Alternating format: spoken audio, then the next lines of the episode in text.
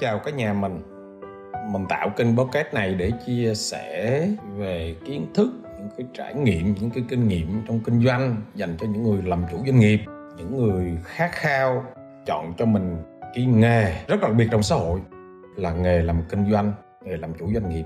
Các bạn có thể follow, nghe những cái bài của mình hàng tuần, mình đều post lên. Các bạn cũng có thể là chia sẻ cái kênh podcast của mình á cho người thân, bạn bè của mình họ nghe mỗi ngày một chút tự nhiên họ hiểu hơn về kinh doanh. Họ làm việc theo khoa học của kinh doanh chứ không phải là theo cảm tính. Rất vui được mọi người đón chào kênh của mình. Giờ chúng ta vào chúng ta nói à, nhanh về cái chủ đề hôm nay.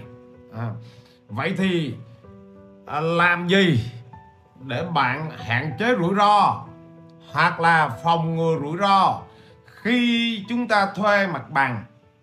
Người ta thi công các các công trình ờ, giao thông á, bị lô cốt chặn trước mặt ok hoặc là bị ngập lụt hoặc là bị một số những cái hiện tượng. À, làm gì để chúng ta hạn chế bớt những cái rủi ro này? À, chủ đề hôm nay chúng ta muốn nói như vậy. Và các bạn biết là trong kinh doanh á doanh thu à, lợi nhuận ròng là bằng gì? Là hiệu hiệu số của gì? À, doanh thu trừ đi chi phí đúng không? Cái này là cái cơ bản à, và bạn đang mở một cái quán cà phê bạn đang mở một cái quán ăn bạn mở một cái shop thời trang mà tự nhiên đang mở một ngon cái cái lô cốt. À nó thi công con đường nó dựng trước mặt nhà của chúng ta. Thì nó như thế nào? Có một à, à, cái bà chủ bà bán à, về hải sản bán rất là ngon các bạn. Bà bán đâu quá lâu rồi mình thì mình biết bà 20 năm nay nay rồi thì các bạn nhớ hồi kia cái cầu thanh đao cái cầu thanh đao nó nó thi công không?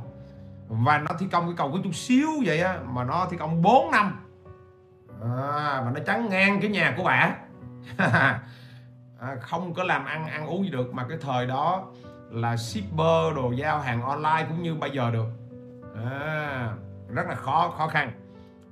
Cái lô cốt mà nó chặn trước mặt là gần như là chúng ta giảm hoàn toàn doanh thu chỉ có cái chi phí không à? Mà bạn nào mà kinh doanh phụ thuộc vào mặt bằng là chi phí mặt bằng là một cái khoản chi phí các bạn thấy không? À, nó rất là khổng lồ. À, và chỉ cần mà duy trì mặt bằng chừng vài tháng thôi không có doanh thu là gần như là bạn đi đứt liền bạn đi tiêu liền. Vậy thì cái kinh nghiệm ở đây nó là cái gì? Cái người làm ăn chuyên nghiệp nào cũng vậy á họ làm theo từng bước. Còn cái người mà kinh doanh nghiệp dư á là họ hay như thế nào? Họ hay làm theo cảm tính. Và đó là lý do vì sao người kinh doanh nghiệp dư á, họ kinh doanh một hồi là họ té, họ thất bại. Vậy thì trước khi chọn cái mặt bằng nào đó, thì cái bước đầu tiên là chúng ta phải gì à tìm hiểu rất kỹ thông tin về quy hoạch. Ok, thì những cái giao, những cái công trình mà giao thông công cộng, ok mà thì người ta luôn có quy hoạch trước hết rồi một thời gian rất là dài rồi. Chứ không có ai mà tháng trước duyệt tháng sau làm hết á. Thậm chí nó kéo dài cả mấy năm luôn rồi. Nó nó nó đã có cái thông tin đó rồi. Chúng ta phải nắm cái thông tin quy hoạch cái con đường trước mặt nè. Cái gì cái hành lang cái vỉa hè trước mặt nè. À, nhà các cái nhà chung quanh họ có xây dựng hay không? Họ có xây dựng hạ tầng kỹ thuật hay không? Thì chúng ta tìm hiểu cái đó thông qua thông tin quy hoạch của cơ quan nhà nước à các bạn ghé bên phường đó các bạn hỏi. À, các bạn hỏi những người môi giới bất động sản trong khu vực đó. Các bạn hỏi những người dân à, sống trong khu vực đó. Các bạn phải đi khảo sát tới khảo sát lui. Ok chưa này? Ok chưa này? Đó. Đặc biệt là hai cái nhà sát với chúng ta mà nó chuẩn bị xây dựng là cũng rất là nguy hiểm nha các bạn mướn vô rồi đúng cái thời điểm mà nó xây dựng là là bó tay luôn. Làm sao làm? Hoặc là gì? À kỹ nữa thì cách chúng ta vài cái căn nhà thì nó mới ok. Rồi thì trường hợp mà bị thi công thi công như vậy người ta được liệt nó vào là gì? À, sự kiện bất khả kháng trong hợp đồng. À kể cả cái chủ nhà, chủ cho thuê, họ cũng không lường trước được. À nên là trong hợp đồng, các bạn phải quan tâm tới cái chỗ là gọi là sự kiện bất khả kháng, ok không? Qua cái trận dịch vừa rồi là mọi người phải quan tâm tới cái sự kiện bất khả kháng, kinh khủng lắm lắm này. Còn không là các bạn sẽ bị dính. Chung chúng chúng ta phải hiểu sự kiện bất khả kháng là gồm gì? Động đất nè, lũ lụt nè, thời tiết khắc nghiệt nè, chiến tranh nè, đình công nè hỏa hoạn nè. Vừa rồi đúng không? Không ai nêu vô hết nhưng mà bắt đầu từ bây giờ đổ lên chúng ta phải nêu vô một từ đó là dịch bệnh. Đó.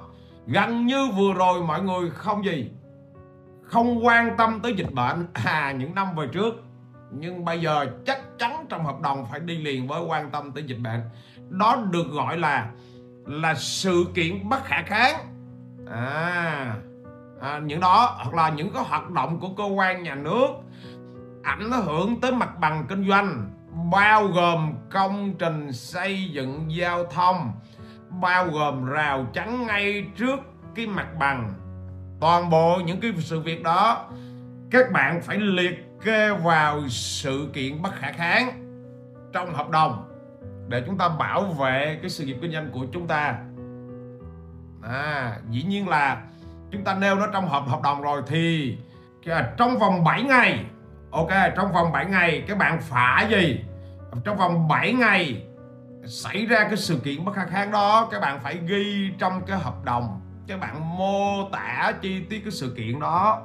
Thậm chí chụp hình à, toàn bộ những cái sự kiện đó ok mà ghi trong cái đơn và gửi cho bên chủ cho thuê. Và chúng ta liệt kê ra rằng đây là cái sự kiện bất khả kháng. Ok chưa nè? Ví dụ như mặt bằng của bạn hư hại tự nhiên nó hư hại một phần hoặc là nó hư hại rất là nhiều mà nó không có sự tác động của bên nào hết. Ví dụ là mặt bằng nó bị sụt lún nó hư nó ảnh hưởng tới kinh doanh thì cái đó cũng được gọi là gì? Sự kiện bất khả kháng hình dung ra điều này chưa nè? À, trong cái phần gì? Trong cái phần hợp đồng bắt đầu chúng ta bổ sung vô hình dung chưa? Thì người đi thuê được đơn phương chấm dứt hợp đồng mà không cần phải bồi thường. Trong trường hợp sự kiện bất khả kháng xảy ra các bạn có hình dung dung dung dung, dung chưa? À, à, nó phải kéo dài từ 60 ngày đổ lên và ảnh hưởng nghiêm trọng đến cái việc kinh doanh. Ảnh hưởng nghiêm nghiêm trọng cái này là cũng do hai bên thỏa thuận luôn nhưng mà thường thường luật nó quy định là 60 ngày. Nhưng có thể là 30 ngày có thể là 45 ngày. Do cái sự đàm phán của hai bên. À hoặc là à, trước khi làm cái việc này ví dụ mà liên quan tới cái công trình giao thông thì chúng ta cũng phải gì liên hệ với bên nhà thầu để chúng ta biết rằng là cái công trình này nó xây dựng trong thời gian bao lâu thì xong đôi khi chúng ta vừa chấm dứt cái mặt bằng đó thì nó lại thi công xong thì cũng không được. Chúng ta không có máy móc ở cái chỗ này. Hình vô chưa? À. Và nên nhớ, những cái rủi ro này xảy ra là cả hai bên đều không ai muốn hết. Nên, chúng ta nên đàm phán. Hai bên ngồi lại đàm phán để hiểu ra vơ nhau. Rồi, còn có một cái nữa là mọi người hay bị quên. Đó là thuế. Ok cho này? Thuế thì sự kiện bất khả kháng xảy ra mà các bạn à, không chịu liên quan tới bên thuế không chịu báo bên thuế thì sau này thuế nó không có biết bạn vẫn cứ bị thuế. Và rất là nhiều người làm kinh doanh tay mơ không hiểu cái vấn đề này. Bên thuế thì bạn sẽ bị những cái thuế gì? Thuế môn bài thuế gì? Thuế doanh thu à, thuế lợi nhuận đó. Ok thì trong trường hợp này các bạn phải thông báo với cơ quan thuế địa phương rằng là mình bị cái sự kiện bất khả kháng. Và chắc chắn là chúng ta có những khoản thuế là chúng ta không phải đóng. Ok có những khoản thuế thì chúng ta được giảm.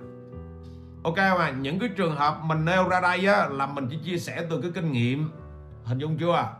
À chứ mình không có đại diện cho luật pháp gì hết mình không có đại diện cho cơ quan nhà nước. Hàng tuần mình đều có các lớp chia sẻ về cái cách hình thành công ty như thế nào cái cách mình điều hành phát triển doanh nghiệp như thế nào thông qua gần 30 năm kinh nghiệm làm kinh doanh của mình. Cảm ơn các bạn đã nghe kênh podcast Thầy Duy Khởi nghiệp. Các bạn có thể uh, liên hệ với mình thông qua các cái kênh website hoặc là Google hay là trên à, Facebook cứ tìm thầy Duy khởi nghiệp